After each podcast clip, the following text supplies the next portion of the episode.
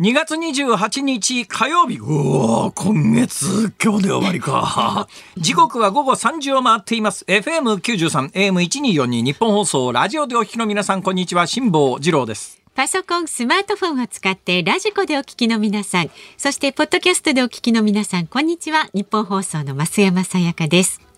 辛坊治郎ズームそこまで言うか。この番組は月曜日から木曜日まで辛坊さんが無邪気な視点で今一番気になる話題を忖度なく語るニュース解説番組です。今この瞬間、一番気になる話題が A、B2 つあるんですけども、どっちがいいですか？じゃあね、B でお願いします。B がいいですか？B はちょっと貧乏くさい話なんですけど。じゃあ A でもあ、A にしますか。わかりました。じゃあ A にします。はいはい。A はですねろう。えーそもそもの話からしなくちゃいけないんですが、はい私この番組をやるやるにあたって大体まあ午後1時半ぐらいに曲入りをして、はい。それから番組始まる2時間ぐらいの時間を使って新聞を全紙読んだりなんかいろいろこう調べ物するわけですよ。はいそれでまあ今日1時半今日ちょっとねあの1時に電話がかかってくる用があったんでちょっと早めに来たんですね。ええ1時過ぎに来てこのあのフロアの、えースタジオ出たところにある丸テーブルの新聞をこう読み始めて、はいほどなくして、すっげえピンクの服が、あの、目の前に飛び込んできてですねええ、あれ？と思って目を上げたらショック、すごいショッキングピンクで全身もうもうなんか、あの、靴の先までショッキングピンク。はい見た瞬間にマスクしてらっしゃいますけど、あ林家ペイさん。ピンクといえばね。林家ペイさんいらっしゃったんですよ、はい。1時過ぎですよ、うん。それからですね私の座ってる丸テーブルの隣の隣の丸テーブルが空いてたんでええ。そこに腰掛けられてでほどなくして打ち合わせの日本日本放送の局員の方が現れて打ち合わせが始まったんです、はいそれがまた元気がいいこと。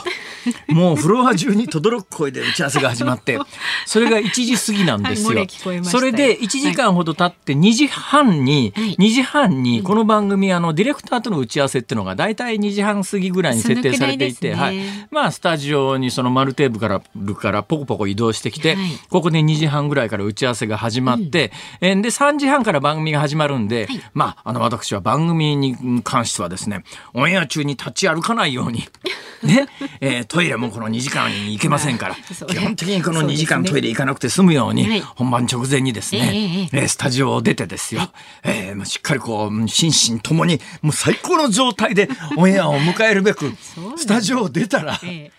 まだペイさんすげえでっかい声で打ち合わせを続けてらっしゃってえペイさん都合2時間以上あこのスタジオ出たところの丸テーブルでずーっと喋ってらっしゃってすげえ元気だなと思って思わずペイさんって年いくつかと思って調べたら81歳なんですよ。くらいですよね。ーお元気ですね。何を考えたかというと、はい番組変わってくんねえかなと。何を言ってるんですか？あんだけ打ち合わせで2時間喋り続けるだけのパワーがあるということは、はいあのー多分ですねオンエアこう多分ねこれ今すごい一番楽しみは、このオンエア終わりますよね。で5時半に終わってスタジオ出た時にまだいらっしゃるかどうかというのがね 今日私目下一番最大の関心事ですげえ楽しみにしてんですけども。いやあのもしこれねあのスタジオの音が、えースタジオの外に流れてる時と流れてない時とあるんですよ。流れていて聞いてらっしゃったらもう何が何でも5時半まで喋り続けていただいて、はいはい。スタジオを出た時に「まだいらっしゃるんですね ご苦労様です」っていう声をかけたいなと思いながら、オンエアが突入して目の前にいる増山さんを見たら「あパーコさんがここにいる」と思って。何より驚いたのはそれですね。なんで今日によりによって今日ピンクのセーター着てんですか？い。やかぶっちゃったなーって四回に来た時に思ペイさんと。ね そうなんです。ペイさんと。ペイさんかぶっちゃペイったなーさんお一人でいらっしゃってんのに目の前にパーコさんがいたというですね衝撃の番組スタートになりました。そうなんです。しまったと思いましたけど、いやー81歳お元気だなと。お。元気お元気、えー私なんか最近ですね、あのもう全くシャレにならない話ですけれども、はいあの私と同い年の翔平さんが急逝されてですねやっぱ67前後というのは、うん、潜在的なやっぱりリスクを抱えてるよなということを思いながら、今日はあの丸テーブルに座っていたら目の前にすっごい元気な 81歳の方が現れて。人によるっちゅうかなんちゅうかですね、なんか体にいいことしてらっしゃるのかしらと思ってね。聞きたいですよね。どんな生活して何召し上がってるのかね。ゲストに来ていただこう。あ。の81歳元気の秘訣。なるほど。ええースタジオペーパー共演。あ、賑やかで明るくなりそういやいやですよ。パー子さんの役は当然増山さんがそのピンクのセーターで務めていただくと。い やいやいや。という元気になる話題をお伝えした後ではい、これがあの番組、えーあの発足時に、えー私の心に引っかかっていた、えー話題 A なんでありますが B の方の話題も多分ね、なんだよその B の方の貧乏くさい話題はと気になってらっしゃる方もいると思うので、いらっしゃると思うので、軽く触れたいと思います。あはいはい。私今ものすごく気になってることがありまして、これ誰にも感づかれないように今ですね、えー注意してるんでございます。わからないでしょわからないでしょ私ね。いやわからないと思いますよ。増山さん私の今ね、えー身の回りをもう司祭にご覧になってますけれども絶対それではわかりません。なぜかというとですね私あの最近気がついてこれは気がついてると思います。私ずっとラジオリビングのえーっとライザップのコラボの、えー黒いスニーカーを私愛用してるわけです。ね。本当よくできてましてね。軽くていいですよね。いや軽くて歩きやすいし夏でも冬でもオールシーズン履けるし、あれいいよなと思って履いてるんですけれども、実はあの去年から今年にかけて何回もこの番組でお話ししてる山小屋を売り飛ばした時に、ええ。山小屋からいろんなものを回収した時にですね、はい私が昔愛用していたクラークスのデザートブーツ。これまあ往年の方はご存知だと思います。クラークスのデザートブーツっていうのは何かというと、クラークスっていう靴のメーカーがあるんですが、えーデザートブーツ、デザートはあの別にあの食後に食べる果物のことではありません。砂漠ですね。はいえー多分、多分砂漠で活動するような、うん、そういう意味のデザートブーツだと思うんですけども、バックスキンで出て、できてまして、バックスキンで出て、できてて、革で、裏があのゴムのソール、ゴムの、で、あの、非常にクッション性が高くて、はいで、保温性が高いので、冬場に、まあ、ちょっと足首ぐらいまで、あの、覆うような形の、まあ、ちょっとショートブーツみたいな感じなんで、冬場これはいいわと思って、いつも入ってる黒のライズアップからですね、私、そのバックスキンのクラークスのデザートブーツというのをはい最近ずっと愛用してるのは気がついてらっしゃいますね。あ、あ、これ見た見た。あそうですね。今足元に目を転じてくださいました。今靴脱いで今日、今日それを履いてきたら、はい。違和感を覚えたのです。はい。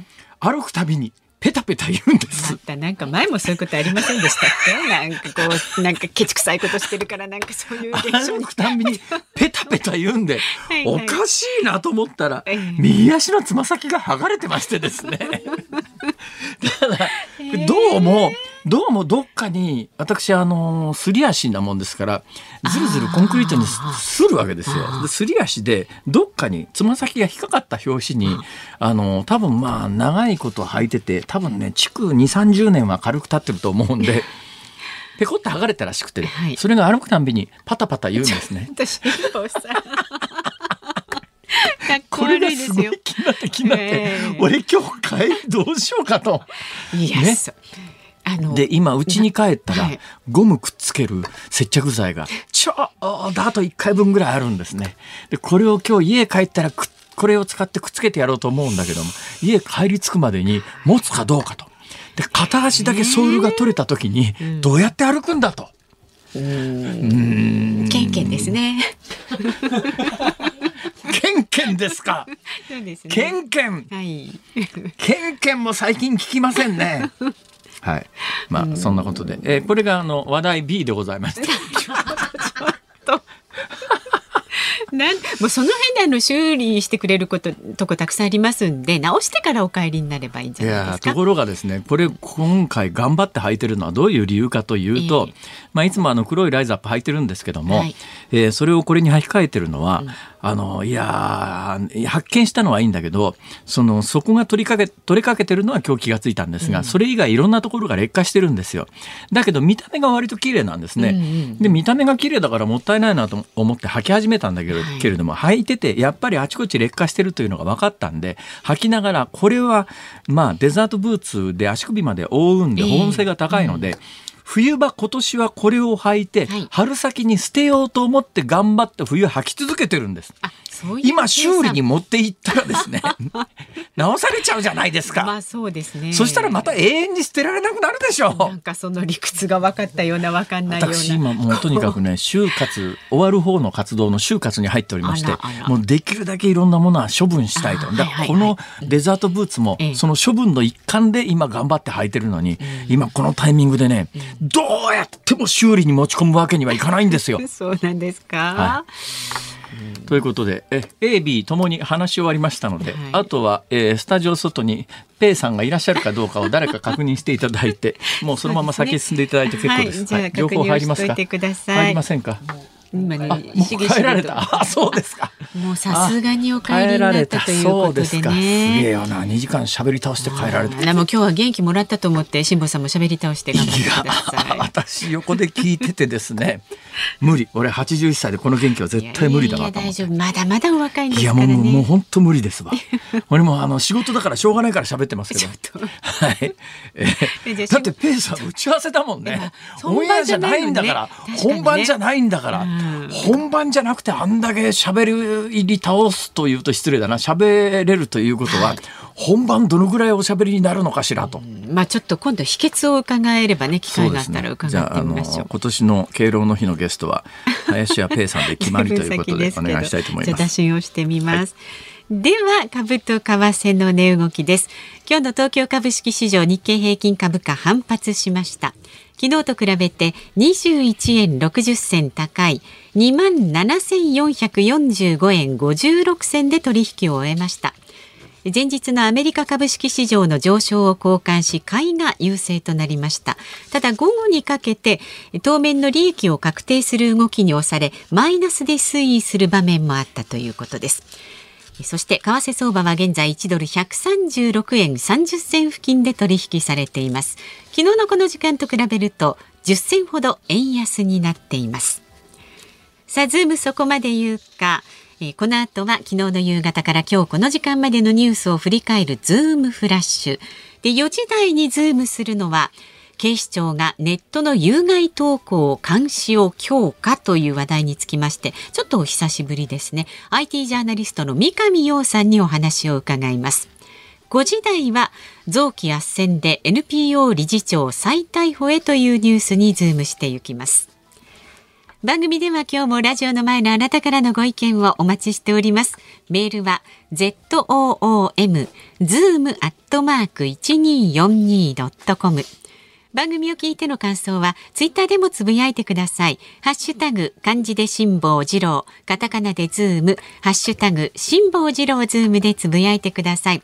で番組のエンディングでお送りするズームオンミュージックリクエスト。今日のお題はどうしましょう？お気に入りの靴の底が剥がれた時に聞きたい曲。お気に入りの靴の底が剥がれた時に聞きたい曲えー、選曲の理由も書いて、ズームアットマーク 1242.com まで送ってください。さあ、この後は昨日の夕方から今日この時間までのニュースを振り返るズームフラッシュです。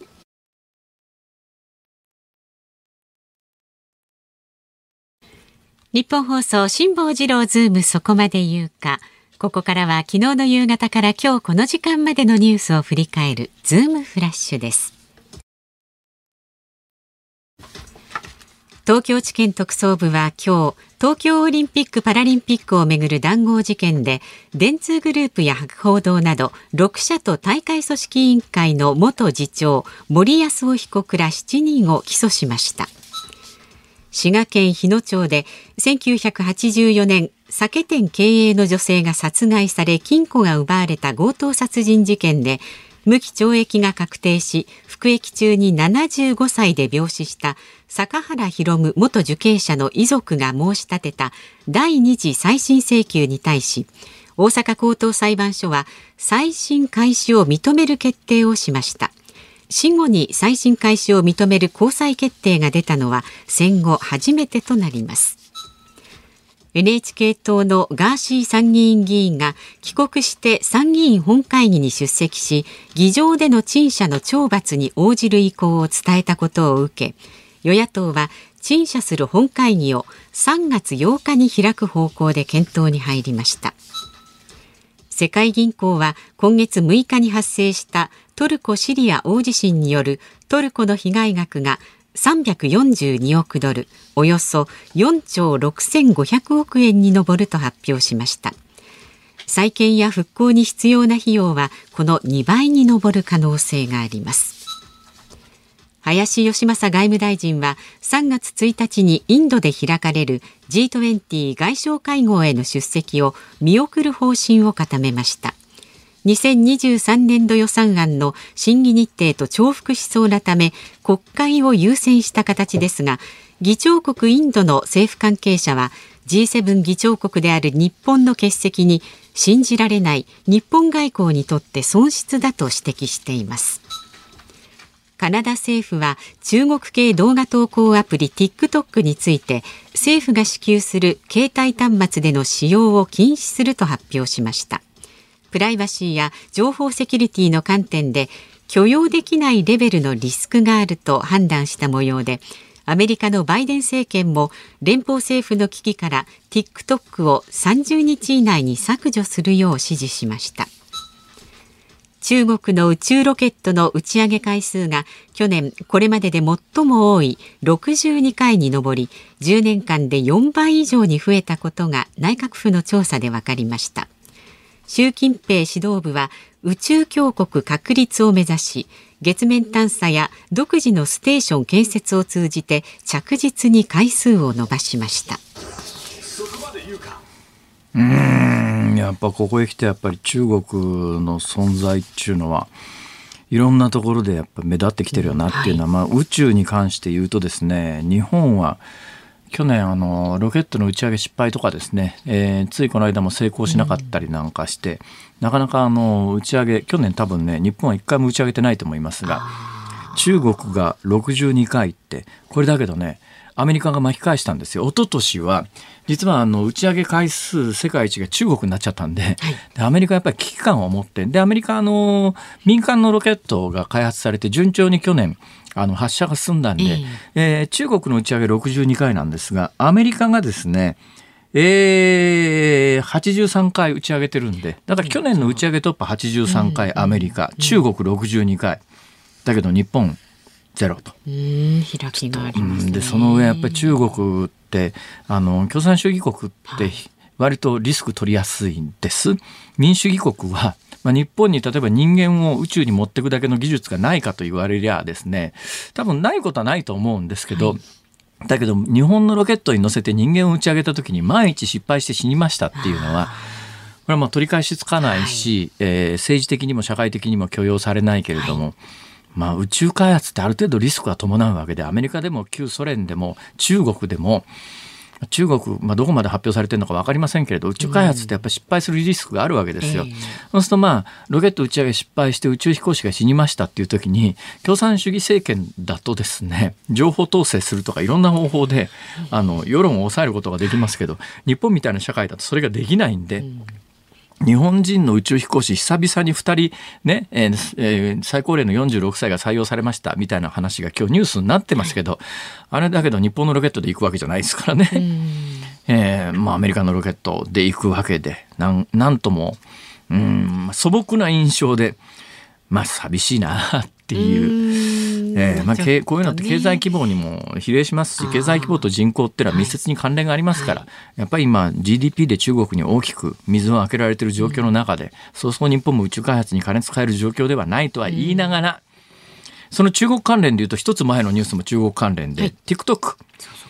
TikTok カナダ政府は、えー、政府が支給する携帯端末での支給は使用を禁止すると発表したと。これがニュースになってるわけですが、えー、このカナダ政府にと同時期にですねヨーロッパ EU も全域で TikTok、はい、あの EU の公務員に関しては、えー、使うなという指令を確か出してますね。で日本もですねえー、機密情報をなんか扱う政府端末でのやっぱり TikTok に関するルールというのをまあのまあ、割と厳密に決めましょうみたいな。これがね、禁止とまだはっきり言わないところがやっぱり日本らしいなとは思うんですけど、この TikTok に関して言うと、えー、大きく話題になったのはトランプ政権の時にトランプ政権はこの TikTok っていうのは中国が運営してる、あのアプリの会社なんでここに個人情報を上げると中国に抜かれるっていうんで、トランプ政権時代一旦禁止になったんですよ。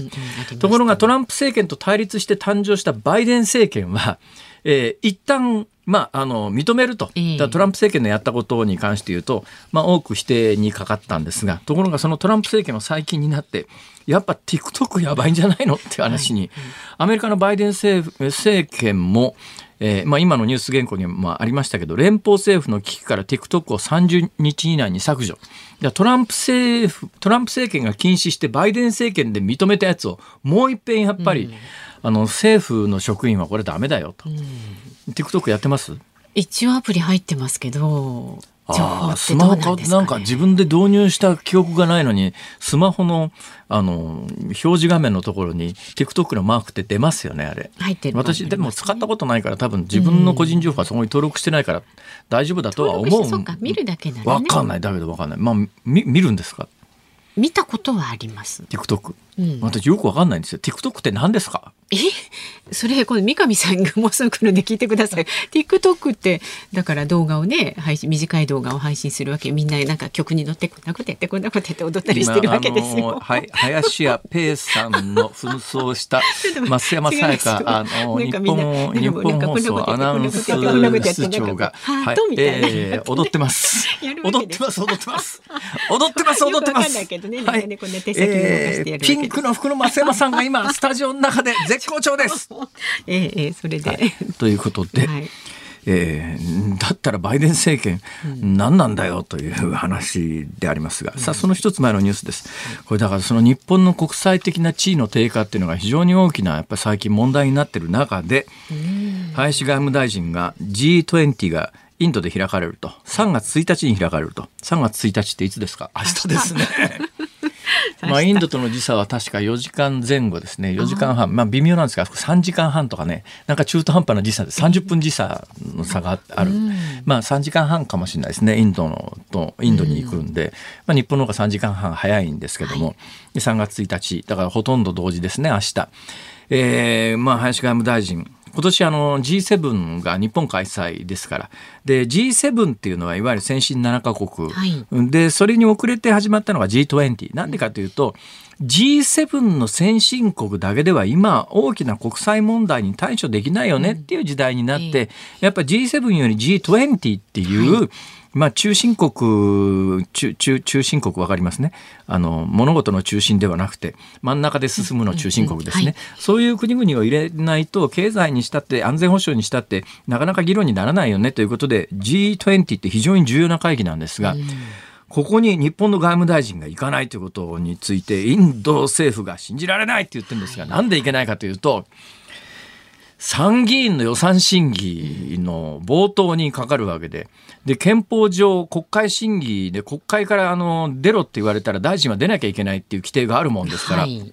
参議院、実は今日衆議院で成立するはずなんだけど、参議院に送られて、で、あの、まあ、はっきり言って予算なんてね、衆議院で可決されりゃ30日後に自動成立で、ね。最終的には。そう、衆議院で。だから参議院、もともと私参議院いらない派だから。辛坊さんはね、そうです、ね、何をやってんだと、こうやってどんどん日本の地位が低下するぞと、生かしてやろう、G20、林さん。と思います。フラッシュでした。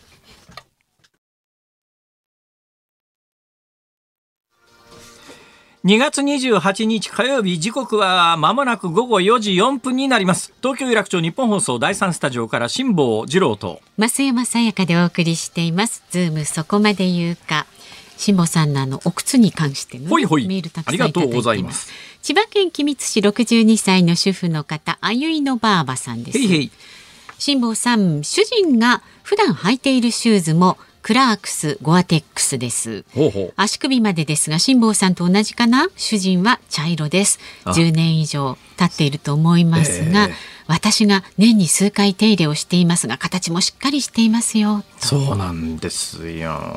本当によくできてね、うん、構造がシンプルなんでそんなに傷まないはずなのに、うん、それでも私のクラークスはですね やっぱり経年変化というのがどうしたってありますんで。もうそろそろ寿命にしてやろうと。うん、はい、いいんじゃないですか？いっぱい働きた働きましたよね。うん、そうですね、ね、そうなんですよ。はい。でこちらの方もそう言ってくんないんだ俺にな。辛坊さんに、よく働いてますよ辛坊さん。そうですよね。おかしいな。なんか家での対応は全然違うんだよ。まあ家じゃね。えっとこちらの方も葛飾区のゲラさん、71歳女性の方です。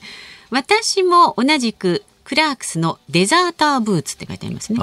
言い方が。デザーターブーツ持ってます。そこがベタベタするので張り替えを考えて調べましたら1万円以上するんですよ。あ私もねそれ全く同じ経験をしましたがそうなんだ。あのところがですねやってくれるところがあるんですよ、普通の靴屋さんではやってくれるような案内がなくてですね、ミスターなんちゃらみたいなところだと、ああいう私よく靴底ああいうところで直すんですが、あのこのクラークスのデザートブーツのあのふわふわのやつは対応しているのかしてないのかわかんないですけども、有楽町の、はい有楽町の靴直すところにある日持って行って、はい。すいませんこれかかとすっごいすり減ってんですけどなんとかなりますか?」って言ったら「あなりますよ」って言って2,000円か3,000円ぐらいであのかかと直したことがあります。まあ、えだからあの確かにねクラークスの底のあの張り替えみたいなので検索するとね、うん。そこそこの値段します。1万円超えてくるのでもともとクラークスのデザートブーツって3万円近くしますから。ね。まあ、それでもやっぱり今時靴底を張り替えるだけで1万円出す気になるかっていうやーですね、うん。まあ、その靴自体にものすごい特別な愛着があればまた別ですけど。大切に大切に履いてれば。ええ。ただ探せばね、割と安くで何とかしてくれるところがあります。へー。ただこの方は30年履いていましたがアホらしくて捨てましたってもう捨てちゃったの。まあ、それはそれでわかるな。うんで30年履いてますしわかるわもう30年履いたから元取ったと思いましょう。うんはい。そうですね。さあまだまだメールお待ちしておりますので送ってください。メールの方は ZOOM zoom アットマーク一二四二ドットコム。ツイッターでもどんどんつぶやいてください。ハッシュタグ漢字で辛坊治郎、カタカナでズーム、ハッシュタグ辛坊治郎ズームでつぶやいてください。今日のズームオンミュージックリクエストのお題はお気に入りの靴の底が剥がれた時に聴きたい曲です。こちらもお待ちしております。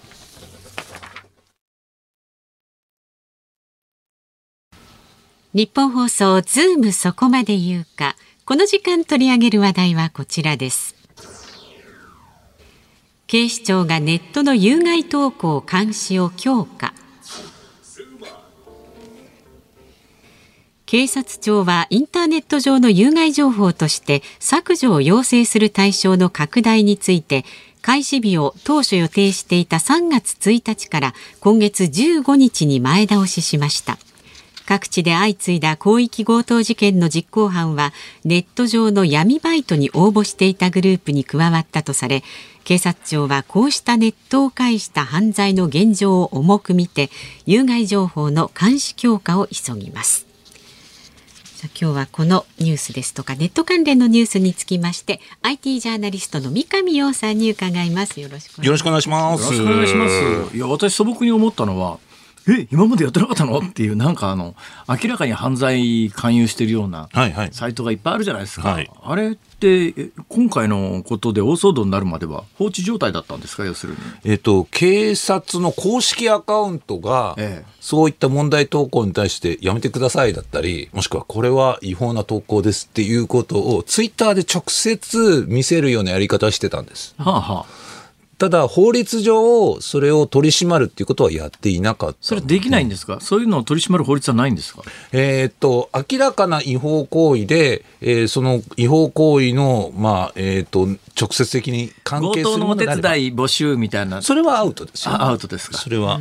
だけどなんだかわかんないけど高額報酬を出すよっていうだけじゃ捕まえようがないということですか？そうですね。そういうことです。でもそれってあの発信源確かめてこいつらが出してるんだったらこいつらなんかやってんじゃないのとかそういうのないんですか？で、それが、えっ、と、実際にじゃあ、インスタグラムとかでどんな、これ、闇バイト募集っていうのが出てるかっていうと、えーはいそれがですね、まあ、あの、1月に随分そういうものを集めたんですけど集めましたか？はい。これがですね、あのこれ三上さんが集めたそうですか。闇バイト募集。に誰でも簡単に稼げますみたいな。遊び金借金返済お悩み即解決。1日10万円以上。明日からでも大歓迎。これダメでしょ。なんか見た目もすごいポップですよ1ね。日10万円以上ってそれ普通のバイト。ところがあでもこれすごいな。危ない仕事に手を出す前にブラックは稼げても捕まります。ホワイトからグレーのお仕事ってなんだよこれ。でまああのホワイトからグレーブラックブラックまでいくといわゆる今回問題になってるじゃあ叩きです強盗ですとか、はいはいはいそういった問題行為ですよね。ええでグレーは例えば自分の口座を売るとか。それから、えっ、と、携帯電話の契約をして、その契約した携帯電話を売っちゃうとか。はあそういったグレー。それ違法でしょ？いや、違法ですよ。違法です。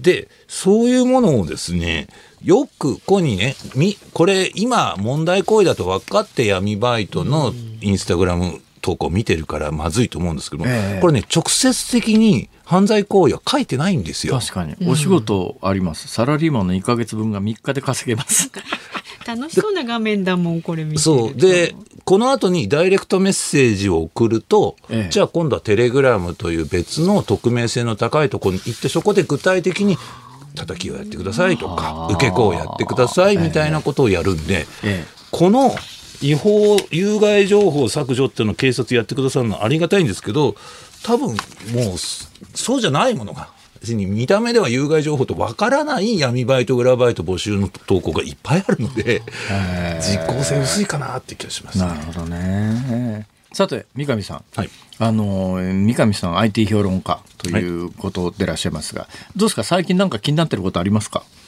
今日はもうなんかマイナンバーカードのあ並びとマイナンバーカードのサイト自体も今結構パンク状態でなんか並びは3時間待ちとかウェブサイト上でもなんか1時間待ちとかになってますね。それびっくりです。マイナンバー。マイナンバー要するにですねマイナンバーで申請をしてポイント申請をすると2万円分あの、タダでもらえるというのの締め切りが、はい。えー今日中に申請っていうのが基本条件ですか？今日中に申請ほだもんで、えー直前に申請する人が殺到して、ね。えー数日前に申請をした増山さんは えらい目にあったという。日曜日にしたんですけど、やっぱりネットの画面がねしばらくお待ちくださいっていうのが出たりとか、返信メール戻ってくるまで2時間かかる日曜日の時点もね結構。もうその状況なので、えっと、今日中に申し込むっていう態度を見せれば、最終的に明日でもいいということに変わりました。あまりに待ち人数が多いので。態度を見せればえっ、と、今日、今日その申請の画面なり、えっ、と、申請の一時段階まで行けばいいんです。実際の申請は明日でもいいことになりました。これは、あのでも今日やんなきゃいけないことは確かです。はい。それ、そういうふうにあまりにパンク状態ということで、まあ、マイナンバーカード一気にあの申請者増えた感じですね。ああやっぱり最後2万ポイントそらまあまあ言うや税金ですけどね。お金で釣るっていう問題でもないんですけどね、確かに本当は。そうですね。あのうんなんか一人2万円ずつくれますっていうなんか。そうですね。なんだよそれって思いますけどでももらえるものはもらっとかなきゃ損だという気持ちは大変よくわかります。ははい。大変よくわかります。いね。はい。靴買えます。そうですよ。直せますよその靴を 本当に、はい。えーそうですか。いやいやわかりました。えーえーいうことで、えーさて今日はいくつも話題をお持ちいただいてるんですけども次の話題行ってみますか、はい。えー1円スマホ。はい。んなんすかこれ？これ、えっ、と、1円スマホは知ってます。はい。公正取引委員会が、はい。1円スマホはこれあかんと、えーいうことで、えーお先週末ですか、はいやっぱ問題視をして。あれだけどこもうずいぶん前に問題になってその時に亡くなったんじゃなかったでしたっけ、はい、なくなったはずなんです。ええただ、えー携帯電話会社と携帯電話のショップは、はい何らかの手で客を引っ張るし目玉商品が欲しいんですね。ああのスーパーでいう卵の安売りみたいな感じで、ー今もう確かにスマホはもう飽和状態っていうか、まあ、日本国民大抵持ってますよね。はいそうすると携帯電話会社は他社から乗り換えさすか何かするしか客増えないですよね。そうですそうです。でそのためにまあかなり無理やりな割引をしてええ1円にして、ええまあ1円で契約させ契約者を他から分取ってくるということをやってます。それで儲かるんですか？儲からないです。え儲からないの？あこのこれは赤字覚悟なんです。まずショップも赤字覚悟だし、ええ携帯電話会社もし赤字覚悟。ただ、携帯電話会社はノルマを課してるんですよ。は1ヶ月に何件以上のし、えー契約を取りなさい。えで何件以上の契約を取ったら利益率を上げてあげますよ。で最近はさらに携帯電話会社のショップ現実のリアルのショップをやめようとしてるんですよ。どんどん減らそうとしてるんですコストがかかるから。はいはいなので一定の件数取らないところは契約切るよとこまで言ってるんですよ。う。ほってのは携帯電話ショップってなんかなんとかショップって携帯電話会社の名前ついてるんですけどほとんどが第三者なんです。は自社で運営じゃないんですよ、えなのでそのノルマで契約件数取れっていう圧力かけられてるのでそれ取らないと、ええ場合によっちゃ店もなくなるかもしれないということで必死でやってるっていう状況です。はあ。でも客からすりゃですね、1円で携帯くれるんならいいじゃんとかってそういうことでもないんですか？あの私たち本当に買うだけであれば本当にそうなんです。あの1円で提供されてまあちょっと条件はあるんですよ。一定の条件、はい。その会社で使わなきゃいけないとか、え2年か3年で返さなきゃいけないとかっていう条件はあります、ええ。それを納得できるなら全然いいことです。ただ公正取引委員会やって言ってるのはそれやれるのはね大手だけなんですよ。はあ、はあはあはあ、今すでに儲かってる大手だけで、ええ。そこがそれをやっちゃったら他の会社格安スマホとか MVNO って呼ばれる会社は全然太刀打ちできなくなっちゃうので公正取引委員会はあかんよって言ったってことですね。うん。まあ分かったような分かんないような話ではありますけども。ちなみにあの1円スマホって書いてあるところはですね、ええ。まあ大抵契約が条件です。その携帯電話会社入らなきゃいけない、はいはい。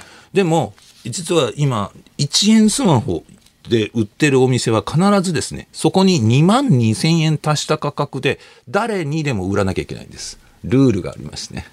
は実はね2万円割引が上限ですっていうルールが総務省で決まってるんですよ。あ、はあ、そのために1円で売ってるお店に行って2万2001円でちょうだいって言えば契約しなくても端末だけ買えますへえ。だから高い端末結構高い端末だったらそれだけですごいお得になっちゃうんですほでこれに目をつけた転売ヤーたちが、はい。去年ボロ儲けしたんですよ。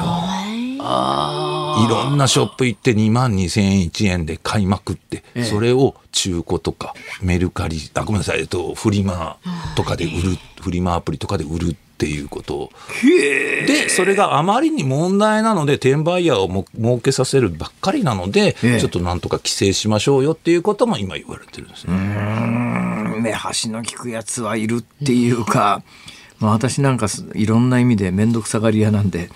うん、それはまあ確かに違法中か違法違法じゃないんだろうけどもそうやってやると確実に儲かると分かっていてもうん面倒くせえなと思うんだけど、あえでもあの iPhone 安いタイミングで変わりましたよね。はいであそうかそうですよいやその努力はするんだけどそれをわざわざ転売してそれで間抜いて稼ごうとかは思わないですね。でもその意味で言うと今がね一番1年の中で安く買えそうなタイミングなんですよ。なんでですか？2月の最終週から3月の1週っていうのも私毎年言ってるんですけども、ええスマホが安く買えます。なぜかというと決算直前からだ。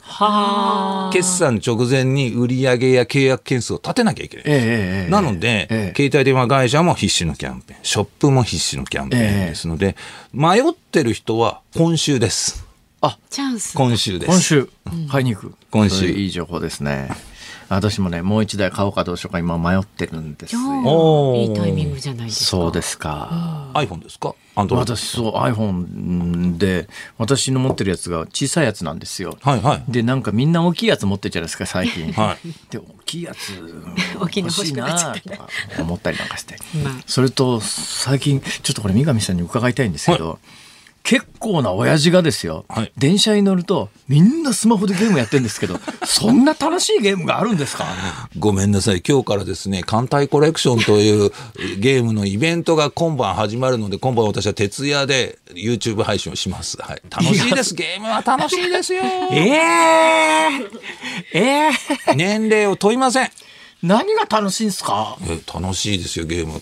一生懸命準備をして、イベントでですね、盛り上がって。うんまあ、艦隊コレクション、艦コレっていうのがどういうゲームか知りませんけれど、私が大体あの最近電車の中で目撃するのはですね、なんか昔の、うん、テトリスとかブロック崩しのアリューみたいなやつで、はい。なんか知んないけど指でこう画面をこう操作すると、はい。ブロックみたいなやつがバーッと消えたりなんかするやつあるじゃないですか。はいはいはい。あれ何楽しいんですか？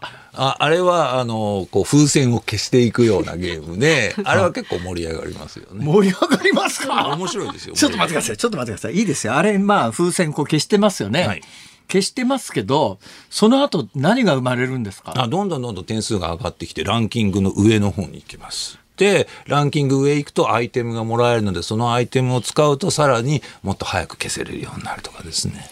それ嬉しいっすか？いや面白いですよ。あ時間潰しですよ。本当に。はだから今あのお電車の中のスマホの利用みんなスマホ触ってるじゃないですか。えでそれをこう外から見ると大体何やってるか分かって、横に持って両両手の指を使ってたらゲームなんです。あでスマホを縦に持ってええ。指を上下に動かしたら、ええ。これ TikTok です。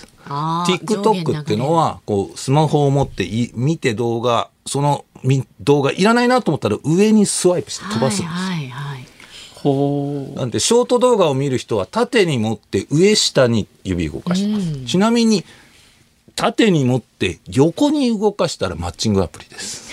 本当ですか？はい、マッチングアプリの場合は あの出てきた候補の異性をいらないと思ったら左う。はキープと思ったら右に行くんです。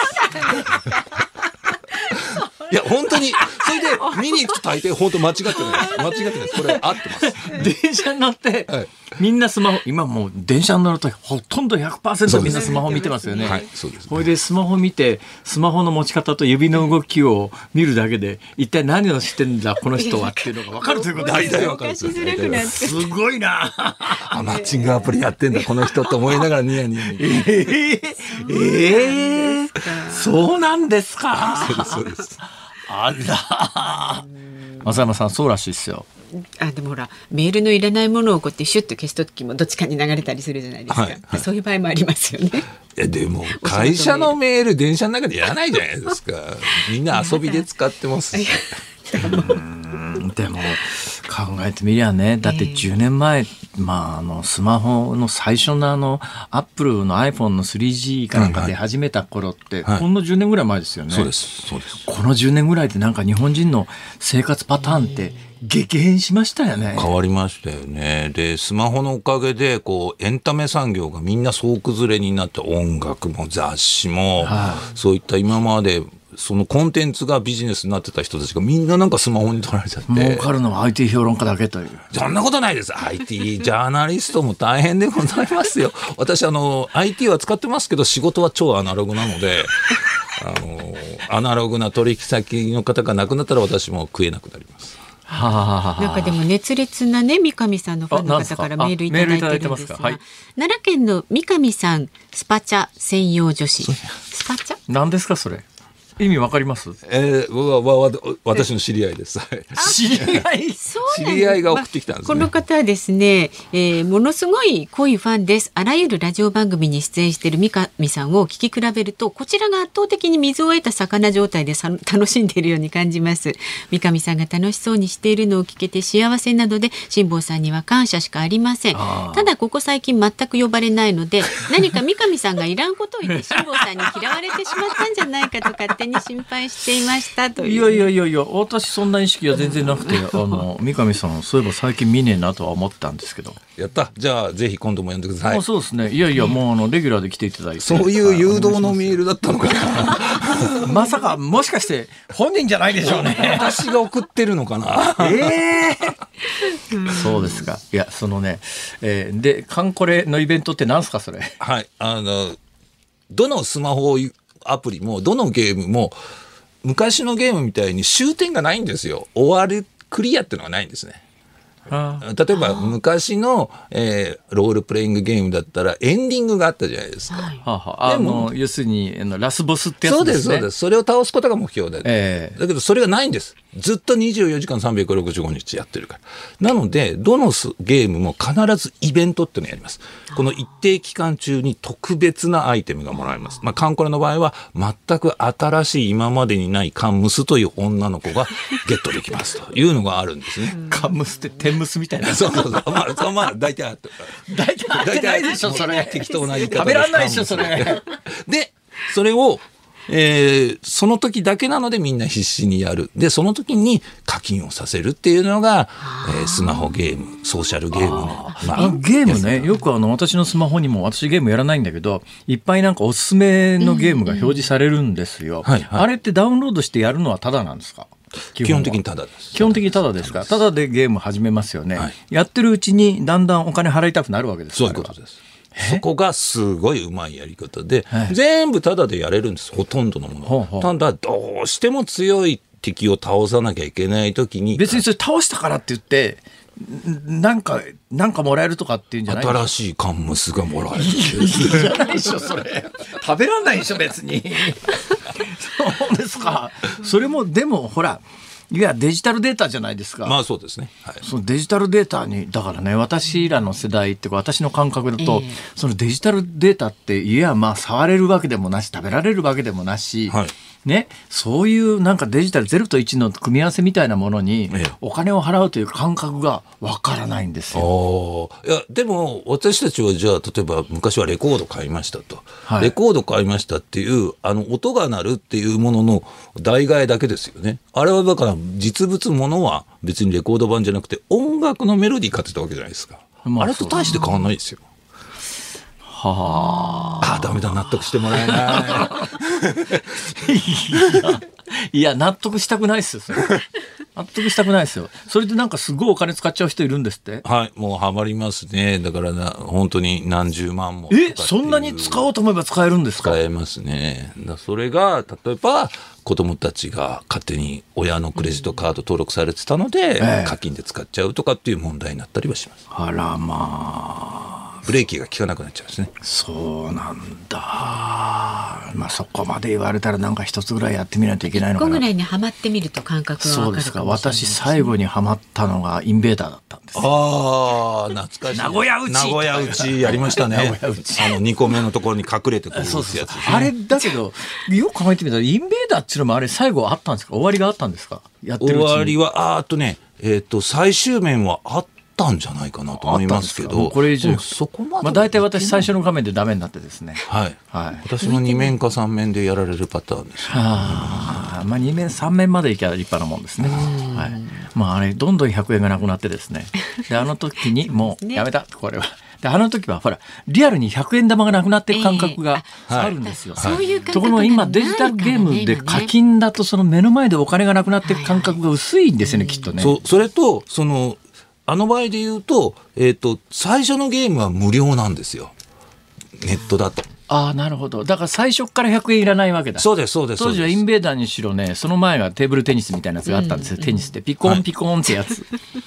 やりました、やりました。ありましたよね、それからねあのアポロが月に着陸するテレビゲームっていうのもあったんですよへーあ三上さんでも「へえ」ですか？いこれ着陸難しいんですよ結構着陸失敗すまあ私一回も成功したことないんですけど 月面着陸するんですよそれのイメージで言うと、1期目は無料なんです、ソーシャルゲームって。はあはあだけど、やっぱ2期目、3期目で続けたくなっちゃう時に課金になるっていうパターンで。よくできてんなそこがね、ソーシャルゲーム、スマホゲームは本当にうまい。だって無料だったら子供もやるじゃないですか。はでその先一歩かお金払いたくなっちゃうんですよね。なるほどねまあ節度持ってねそういうちゃんとね進められると。ね節度を持ってられない人が今ここで解説してるんで、あんまり、あんまり実効性がないんですけど、そうですね。今日の本論の3アメリカの大手 IT 企業で大量解雇その背景はっていうのが入ってたんですけど時間がなくなりましたんでまた今度。ぜひよろしくお願いします。またお待ちしておりありがますとうございました。今日は IT ジャーナリストの三上洋さんに伺いました。ありがとうございましたニッポン放送辛坊治郎ズームそこまで言うかをポッドキャストでお聞きのあなたいつもありがとうございます。増山さやかです。お聞きの内容はポッドキャスト用に編集されたものです。辛坊治郎ズームそこまで言うかはラジオの FM93 AM1242 に加えてラジコでもお聞きいただけます。ラジオラジコではポッドキャスト版にはないコンテンツが盛りだくさん。アトムさん吉田由紀ちゃんの中継企画。さらに辛坊さんが「夕刊フジ」の気になる記事を解説するコーナー。そして辛坊さんが聞きたい曲をお送りする「ズームオンミュージックリクエストなどポッドキャストでは聞けないあんなことやこんなことがいっぱいです。ポッドキャストを聞いた後はぜひラジオラジコで辛坊治郎ズームそこまで言うかをお楽しみください。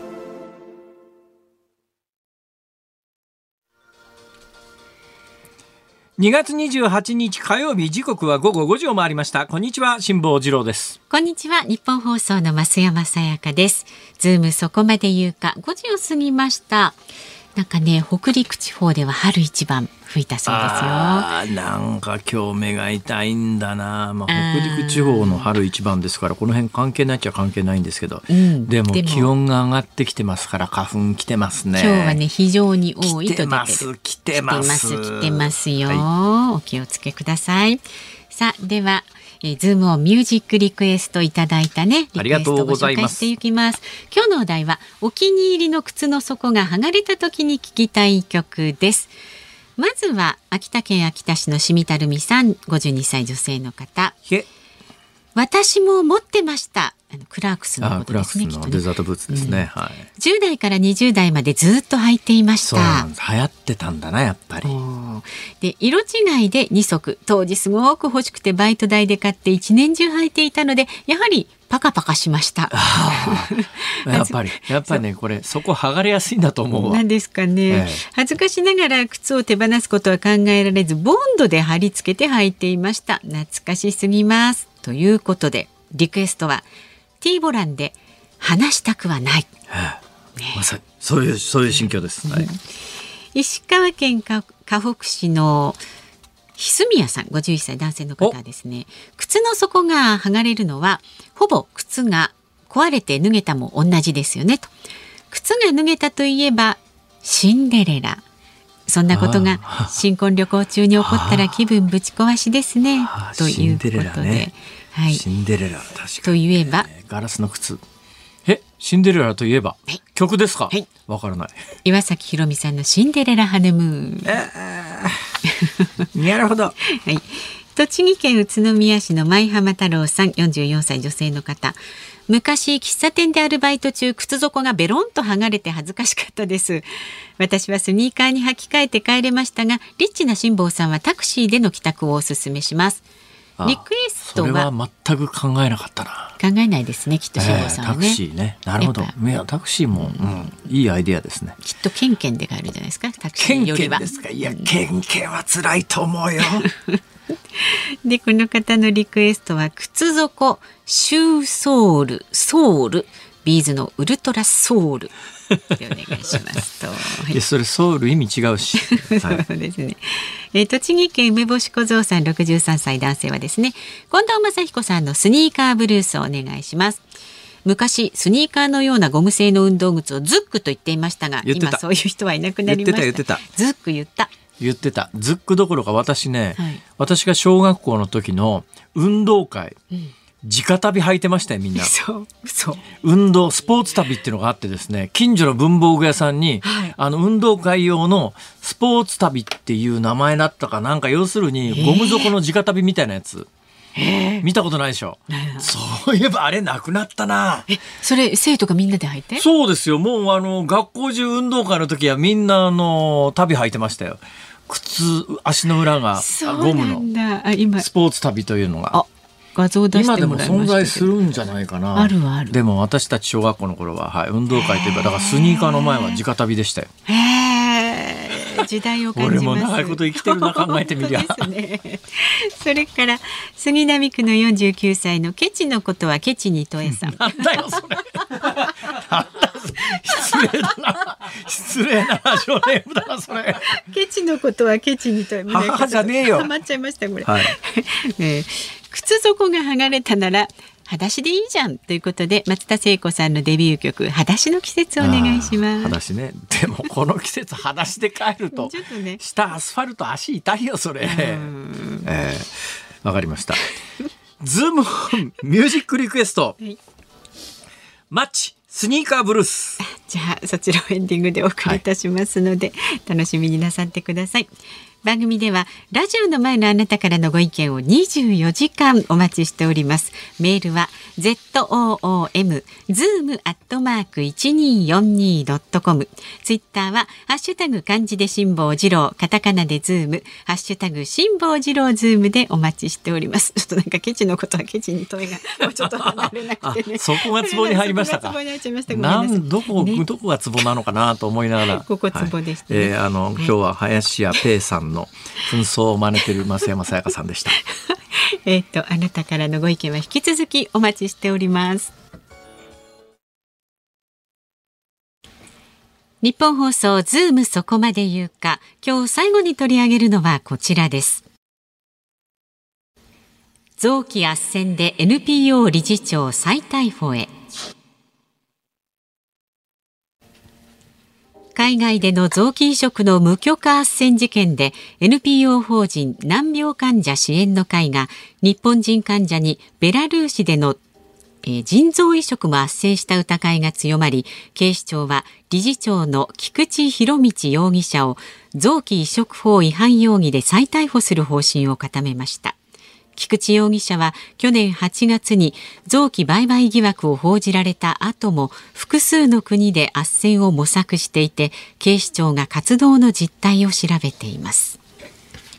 まあ、これ事件そのものに関してはねちょっとやっぱり今後の警察の捜査を待たなきゃいけないところがたくさんあってまああのその全部はよくわからないところもあるんですが背景はね、はいまあ、よく見えるんですよ。というのが私1990年代にローカルでニュースのキャスターやってる時にちょうど日本の臓器移植をどうするかというのが社会的な話題になってたんで、当時ねもう亡くなられたか渡辺淳一さん、渡辺淳一さんは確か日本で最初の心臓移植手術をした大学の医学部の出身でいらっしゃるはずなんですね。で私ね渡辺淳一さんにインタビューに行ったりなんかして、最終的に日本の臓器移植って、あの亡くなった方から死体から臓器を取り出すのは、まあ、あのそんなにハードル高くないんですが、ええ。心臓移植ということになると亡くなってしまって心臓が完全に止まった状況からは移植ができないわけですよ。そうすると心臓を移植するためには心臓が動いてる状況の中で取り出さなきゃいけない。ところが日本の民法刑法ではあの心臓が止まった状ことによって人の死とするわけです。心臓死って言うんですけど基本日本の法律は全てこれで成り立ってるわけです。はい心臓が動いてる限りは生きていると。まあ、あの脳死状態っていうのがありますね。脳波がもう出なくなって脳は完全に死んでてもう不可逆的って言い方するんですがもう後に戻らないよと思う。もうもうそうすると、まあ、一定時間が経つともう心臓も止まるんですけどもまず先行して心臓が止まる前に脳が機能を停止した状況でもうあと何時間かで亡くなるよね。だけど心臓は動いてるっていう状況は日本の法律だと生きてることになるんです。はいはい。ね、そして生きてる状態から心臓を取り出すということは殺人ですから、そうなってしまいますよ、そうだからだから日本では日本の法律上は心臓移植というのは無理だよねと。はい。で一番最初そういう法律が整備されていない時に行われたあの札幌の医科大学の、えー心臓移植に関してはあの移植した先生方が殺人で告訴されるみたいな結構大きな騒動になって、でそれがあったために日本の臓器移植が非常に世界に遅れたことがあるわけですよ。で法律の整備をしなきゃいけないとところがやっぱり1990年代でも何をもって人の死とするかに関しては議論が尽きなかったんです。だけど、いつまでも議論してても、世界では心臓移植が行われると。で、日本ではやっぱり当時、拡張型心筋症、最近ですね、大阪大学がこの拡張型心筋症、今までは移植でしか助からないって言われてたんですが、あの、iPS 細胞で心臓の筋肉を培養して、これでまあ紙状のシートを作り出して、これに拡張型心筋症でも移植でしか助からないよねっていう方の心臓にその心筋シートを貼り付けることで、心臓の機能を取り戻すというようなことが、実用化し始めてます。でこれはあの2025年の大阪・関西万博でいわゆる生きた心臓の展示という形で実現しそう。で今もうそこまで技術が来てるんですが、だけどやっぱりそれで全部助かるというわけじゃなくて今でも今でもそうだし1990年代日本で心臓移植が止まっちゃった時代には日本からもう移植でしか助からない人は海外に活路を求めてどんどん海外に行くわけですよ。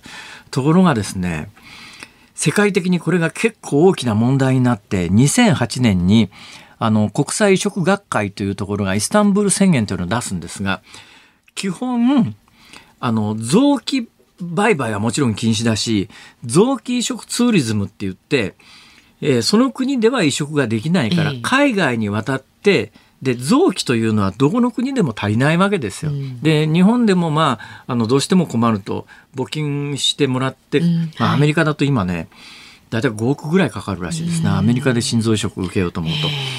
えー、円安の影響もあって、だけどそのお金払えばなんとかなるかっていうとアメリカでもやっぱり移植臓器は足りないので日本から移植に行くということになるとアメリカで移植を受けられるチャンスの人を1人当然心臓は一、はい、人に人間に一つしかありませんから一人にしか移植できませんから。うん、えー、ということになるとそれはいけないんじゃないのかっていう国際的な議論の高まりもあって、うん、基本2008年に国際移植学会はイスタンブール宣言というのでいやその海外に臓器を求めて手術に行くこと自体をもうやめましょうというような、えー、宣言を出してい。る状況の中で、はい、まあ、日本ってなんで今回みたいな事件が起きちゃうかというとそれでもやっぱ国内で臓器が足りないわけですよ。で法律が一応整備されたんだけれども移植が進まない。なんで移植が進まないかというと、えー、特にまああの脳死移植なんかの場合は、えー、生前に生前に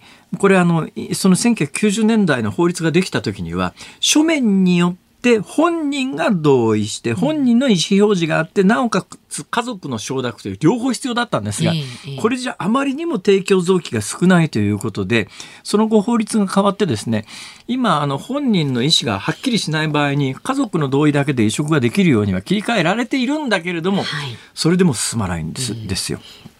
って今運転免許証の裏ひっくり返すとあのあなたどうしますかっていうのがあるんだけど、その意思提供をしてる人が少ないのと、でもともと日本の法律体系が基本的に書面の意思表示がない場合っていうのは、移植できないっていうのが法律の出発点なんですね。ところがですねこれ法律の作り方で全く違うんです。例えばスペインなんかの場合は、まあ、フランスなんかもそうなんだけど生前に本人が意思表示をしていない、絶対嫌だということを意思表示をしていない場合、脳死になった場合、原則同意があったものとみなすっていうことになってるわけです。でスペインとかフランスでものすごくあの臓器移植の患者さんが多いっていうか、えー、まあ、そうやって救われる人が多いのは、うん、法律の体系が違うんで意思表示せずに例えば交通事故で亡くなりましたっていう時に、はい、意思表示が絶対嫌だという意思表示がない場合にはそれはもう本人同意があったとものというふうに見なして移植が行われる、ところが日本の場合本人が、まあ、交通事故で突然亡くなりましたと、で本人の意思表示がわからないという場合にはまあ、大体はもうあのいや本人の意思表示がないということでこれ、まあ、あの嫌な言い方をすると脳死状態で移植に本当に適した状況の患者さんなんだけれども。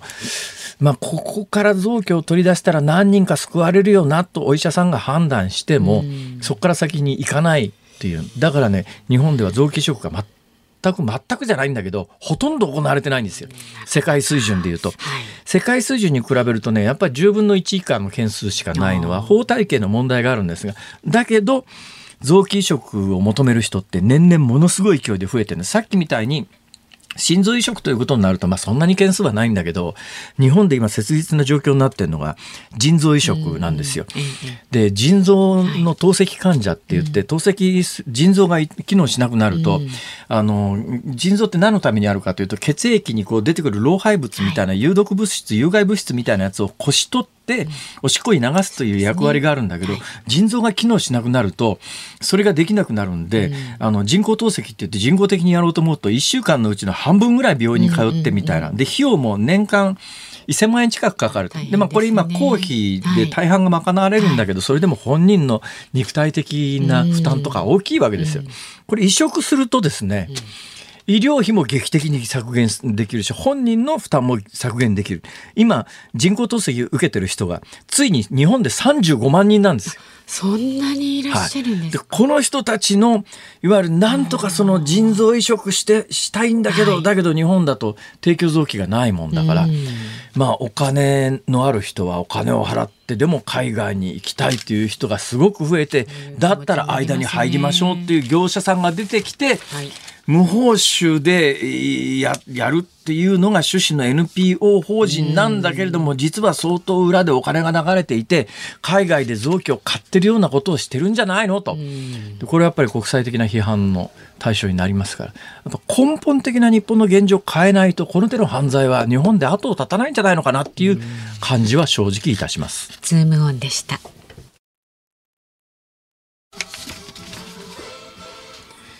ズームオンミュージックリクエストをお送りしているのは梅干し小僧さん、三橋のマイケルさんからのリクエスト、近藤真彦スニーカーブルース。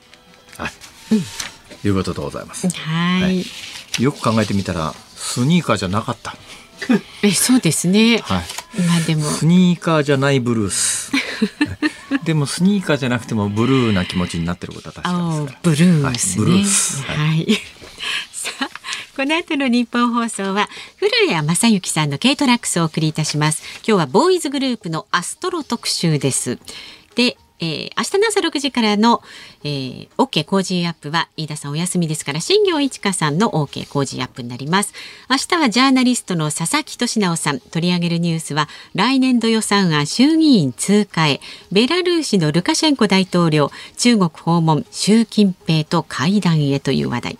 でこの番組は中国からの水際対策緩和そしてマスク着用ルール緩和で変わる旅行業界についてズームしていきます。ゲストは航空旅行アナリストの鳥海高太郎さんです。あ鳥海さん。はい。